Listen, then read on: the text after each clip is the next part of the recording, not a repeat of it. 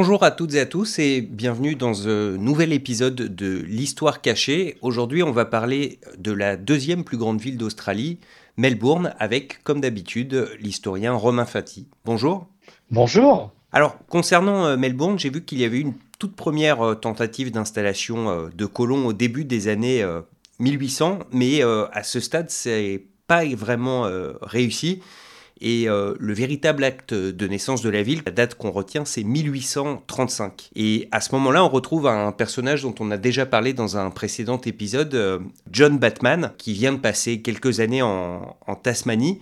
Euh, et justement, 1835, c'est plus ou moins le moment où la Tasmanie est entièrement conquise. Est-ce qu'on sait pourquoi ce monsieur qui a officié en tant que gros chasseur de primes pendant plusieurs années en Tasmanie revient sur le continent où, euh, bah, en gros, il va devoir repartir de zéro Oui, parce que quand on repart de zéro, il y a de nouvelles euh, opportunités pour euh, saisir des terres et agrandir la colonie. En fait, si on reprend un peu la chronologie sur ce qu'on appelle aujourd'hui Melbourne ou le Grand Melbourne, c'était à l'origine les lieu de, vie euh, des peuples Kulin et Wurundjeri. On estime que avant la colonisation, il s'y trouvait à peu près 20 euh, 000 personnes. Alors vous avez d'autres euh, groupes linguistiques hein, qui passent par ces lieux, mais enfin, de manière générale, c'est habité par les Kulin et Wurundjeri. Et donc, vous l'avez rappelé, une fois que la Tasmanie est, est conquise, puisqu'il s'agit bien d'une conquête et de la dépossession de la terre des aborigènes, se pose la question de ben, qu'est-ce qui se passe après et où est-ce qu'on va et comment agrandir euh, l'espace colonial, comment agrandir les terres fertiles et, euh, et la population. Et donc euh, John Batman, hein, qui a fait partie de ce mouvement de colonisation en, en, en Tasmanie, se dit eh bien je vais traverser la petite mer qui sépare la Tasmanie de l'Australie continentale et voir ce que je peux y faire. Et c'est là qu'il soi-disant négocie un traité avec des anciens du peuple Wurundjeri pour euh, l'équivalent d'un octroi de 2400 km. Ah, donc c'est énorme. Hein. Et euh, Batman et, ses hommes euh, s'établissent juste à côté de ce qui est aujourd'hui Flinders Street, hein, donc tout, près de la, rivière Yarra. Cependant, ce, soi-disant traité, je, vraiment je mets des guillemets, hein, parce que la manière dont ça a été proposé aux aborigènes n'est pas très claire. Euh, ce traité, donc, entre guillemets, est, est annulé par le gouverneur de Nouvelle-Galles du Sud, qui s'appelle Richard Bourke qui ne reconnaît pas hein, les, actions de Batman, parce que Batman ne, travaille pas pour le gouvernement. Il faut attendre une lettre d'octroi de, la reine Victoria en, juin 1847 pour que la ville de Melbourne soit déclarée une ville, et donc avec son, avec euh, ses édiles entre entre guillemets. Et c'est seulement en, en 1851 que le Port Phillip District est séparé de la colonie de Nouvelle-Galles du, du Sud et devient euh, la, la pardon, l'État du Victoria, dont la capitale euh, est alors euh, Melbourne. Elle est toujours d'ailleurs. Et en 1851, justement, c'est c'est le moment où il y a un vrai boom dans cette partie de l'Australie. il y a une ruée vers l'or. Est-ce que cette officialisation de, Melbourne est lié à, cette, à cette ruée vers l'or Oui, tout à fait, parce qu'à partir du moment où vous avez une population euh, importante, il faut pouvoir la gérer et donc euh, non seulement continuer à coloniser l'espace, mais aussi octroyer aux, personnes qui y sont un, certain nombre de, services et puis une, une police également. Donc avec le, la découverte euh, de champs orifères euh, dans cette partie du Victoria, euh, il y a le, ce que les Australiens appellent le gold rush, hein, la, ruée vers l'or en français, et tout le monde, et par tout le monde, je, veux vraiment dire tout le monde, dans tous les coins de la planète, se rue vers Melbourne, un peu ce que, ce, ce qui s'est passé aux États-Unis également. Et donc, euh, en quelques mois, euh, la, la, ville de Melbourne double sa population. Hein. Elle passe de, de 20-25 000 habitants à, plus de 40 000 habitants. On est en 1951, euh, 1851 pardon, début 1852. Euh, Et donc, c'est une euh, c'est une croissance bah, totalement exponentielle en fait. Et, et en en moins de 15 ans, hein, donc pour 1865, la ville de Melbourne a dépassé la ville de Sydney en termes de, de, population et Melbourne devient pour un temps la plus grande ville euh, d'Australie. Bon, ce n'est pas euh, sans quelques difficultés. On, on, rappellera la rébellion Eureka en, en 1854 où vous avez tout plein de populations des mines, aussi agricoles et, industrielles, qui se révoltent un petit peu de la situation dans, dans, la colonie et qui veulent de meilleures conditions de travail, surtout dans l'espace, enfin dans les mines, mais aussi en agriculture et dans la manufacture. Et donc Melbourne devient un peu un, un endroit de protestation sociale qui, qui, qui forge un peu sa, sa conscience et son identité. Mais entre 1850 et 1860, vraiment, ce sont des, très grosses années, deux, décennies très importantes pour Melbourne et la construction euh, de bâtiments publics. Et en contrepartie, évidemment, euh, pour les aborigènes, euh, autant la ville de Melbourne est, un succès, autant c'est une catastrophe pour eux, puisque la variole se diffuse dans, certains groupes aborigènes et la colonisation continue. Vous le disiez, c'est euh, en fait le, début de Melbourne, c'est vraiment celui d'une ville euh, champignon. Euh, la différence avec d'autres villes euh, qui sont nées euh, avec une, une ruée vers l'or, ça n'a pas dégonflé par la suite. Vous le disiez, donc c'est une période vraiment euh, de très forte opulence. Euh, il y a beaucoup de monde, il y a énormément de bâtiments euh, qui datent de cette époque, qui sont toujours debout aujourd'hui. Pourtant, il n'y a pas de, de monuments emblématiques comme à Sydney, comme, comme l'Opéra ou le, ou le, Harbour Bridge, qui, je sais, arrivent eux aussi beaucoup plus tard dans le temps. Mais enfin, justement, une ville comme ça qui obtient un statut très rapidement et très riche, bah, elle a tendance à vouloir le faire savoir. Et à Melbourne, il n'y a rien vraiment qui se détache Oh là, alors là, vous, vous allez, euh, comment dirais-je Non, il y, oui, oui. y a des endroits euh, significatifs et, et, des choses très belles à voir, mais il n'y a pas un symbole, on va dire. Alors, c'est intéressant ce que, ce que vous dites, parce que un, un, un habitant euh, du Victoria et de Melbourne qui ils sont généralement très fiers de leur ville, pourraient vous dire, mais attendez, euh, il y a le Royal Exhibition Building, euh, il y a le Shrine of Remembrance, il y a la station de train Flinders qui est très jolie. Euh, alors il y a le MCG, hein, le stade de cricket, qui est une terre sacrée pour les Australiens, et puis il y a la National Gallery of Victoria. C'est intéressant, hein la galerie nationale du Victoria alors que le Victoria, on sait très bien que c'est un État. Et, je vais revenir là-dessus. Donc, pour les habitants de Melbourne, il y a euh, des, lieux saints, entre guillemets, des, des, lieux importants. Puis, effectivement, pour euh, quand on le regarde avec notre regard, qui est celui de, de Français qui, qui, vivent en Australie, c'est pas Sydney, c'est effectivement pas le Harbour Bridge, c'est pas l'Opéra, mais c'est c'est différent et c'est pas pour ça que ça a plus ou, moins de valeur.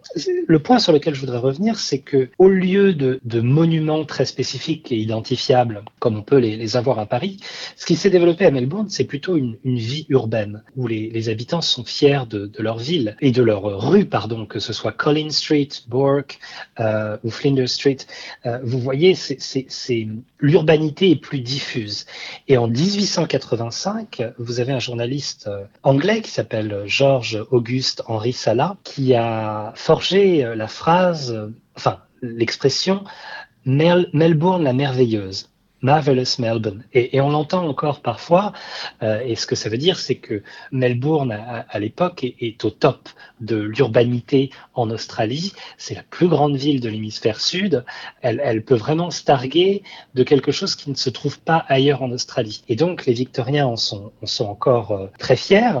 Cependant, à la fin des années 80, début des années 90, on rentre dans une crise euh, économique et industrielle complète. Et donc, euh, Melbourne régresse dans son statut. Et là, à ce propos, il faut lire le livre de Frank Hardy qui s'appelle Power Without Glory, qui est, un, très beau livre sur justement, ça commence dans ces années de crise à Melbourne et c'est une histoire de corruption et de système politique dans le Victoria et c'est très intéressant. Il ne faut pas oublier que, outre l'opulence de Melbourne, vous avez euh, d'autres villes qui ont bénéficié de, la ruée vers l'or. Et là, on pense évidemment à Ballarat, euh, qu'il faut visiter c'est incroyable en fait. Ça vous donne cette impression de ce que les Australiens appellent le boom and bust, euh, l'essor et puis la, désintégration entre guillemets, où vous avez une toute petite ville au milieu de nulle part avec des bâtiments publics absolument magnifiques, des colonnes. Enfin, c'est très surprenant, euh, mais qui n'a pas survécu à, à l'arrêt des filons en réalité. Melbourne, comme vous l'avez rappelé, a eu plus de chance parce que euh, sa population était plus importante, parce qu'elle a bénéficié d'immigration,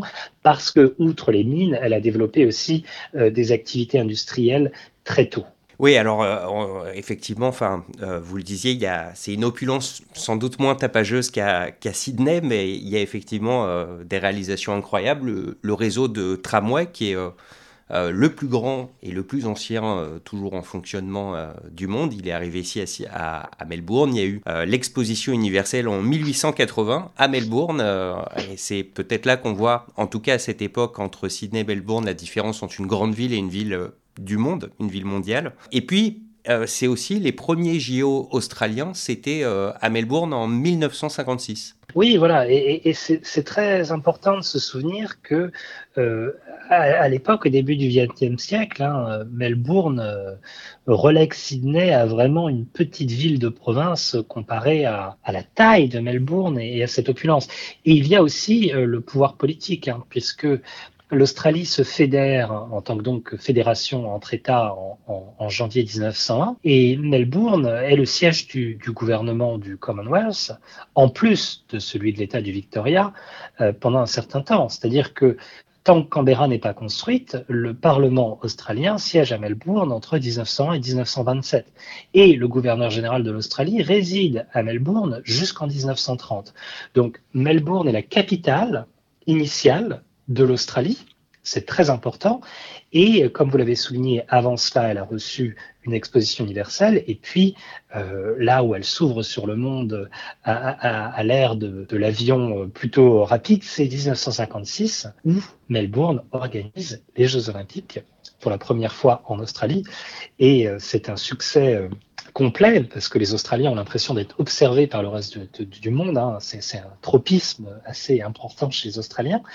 Euh, la plupart des, événements sportifs sont organisés à Melbourne, sauf tous les sports ayant trait à l'équitation, puisque euh, les lois euh, australiennes interdisent euh, l'importation d'animaux. C'était déjà très très strict à l'époque, et donc la partie équestre des Jeux Olympiques de Melbourne se tient à Stockholm, en Suède. Melbourne aujourd'hui, c'est connu sur le plan politique comme étant devenu un, bastion du parti travailliste. Daniel Andrews, le premier du Victoria euh, a été réélu pour un troisième mandat euh, tout récemment. Et euh, pourtant, vous le disiez, les origines de, Melbourne, c'est la rue Everard, plus, plus tard c'est l'industrialisation, pardon. Et en fait, on a du mal à l'imaginer aujourd'hui, mais pendant très longtemps, Melbourne et le Victoria, c'était vraiment des terres du Parti libéral, des terres conservatrices.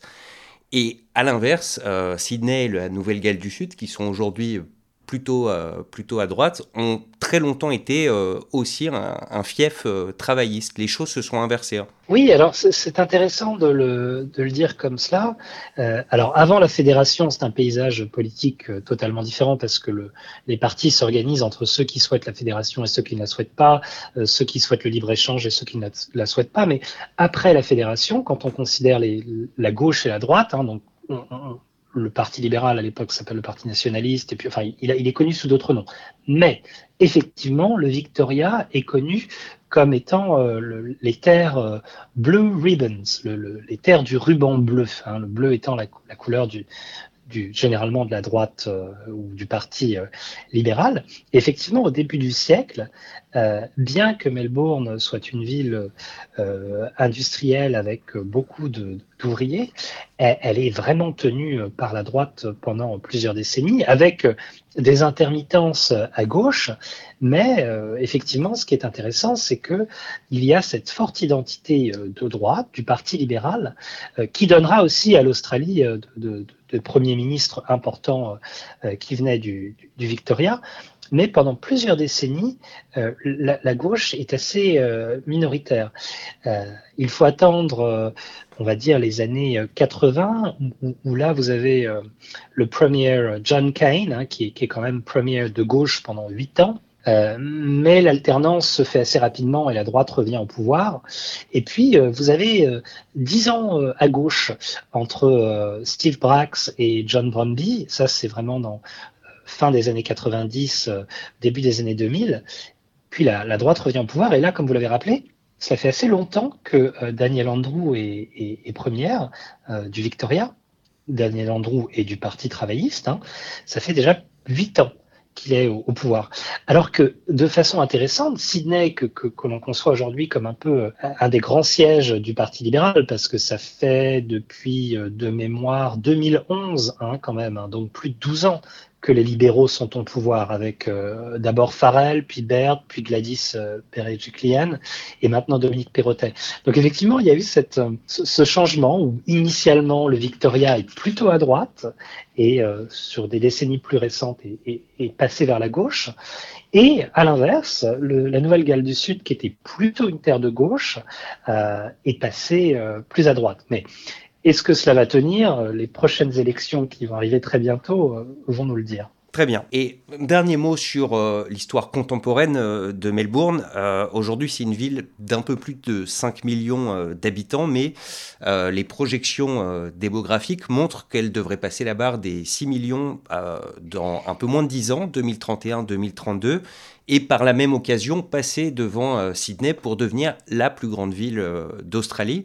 Euh, qu'est-ce qui explique selon vous une telle attractivité? Alors, il, y a plusieurs raisons à ça, et, sans faire de déterminisme géographique, pour les auditeurs qui connaissent Sydney, son expansion peut être limitée, parce qu'il y a la mer d'un côté et les Blue Mountains de l'autre. Et donc, si vous voulez, l'expansion de, Sydney peut être, contrainte par une géographie qui lui est particulière et qui fait sa beauté, hein, avec euh, des rivières et des bras de mer euh, un, peu partout, mais aussi des parcs euh, nationaux. Et donc son expansion peut être un peu contrainte d'une façon qui n'est pas la, la, même pour Melbourne, où certes il y a la mer, enfin c'est pas la même qu'à Sydney, ça n'a pas le même attrait, mais Melbourne peut croître euh, et s'épandre euh, euh, vers le nord, si vous voulez à l'est, à l'ouest, mais cette poussée vers le nord, euh, puisque il y a des terres qui sont encore aujourd'hui des terres arables, qui sont transformées en de nouvelles banlieues. C'est-à-dire que on arrive et on construit 200, 600, 1000 maisons d'une façon qui est un peu plus compliquée à faire à Sydney.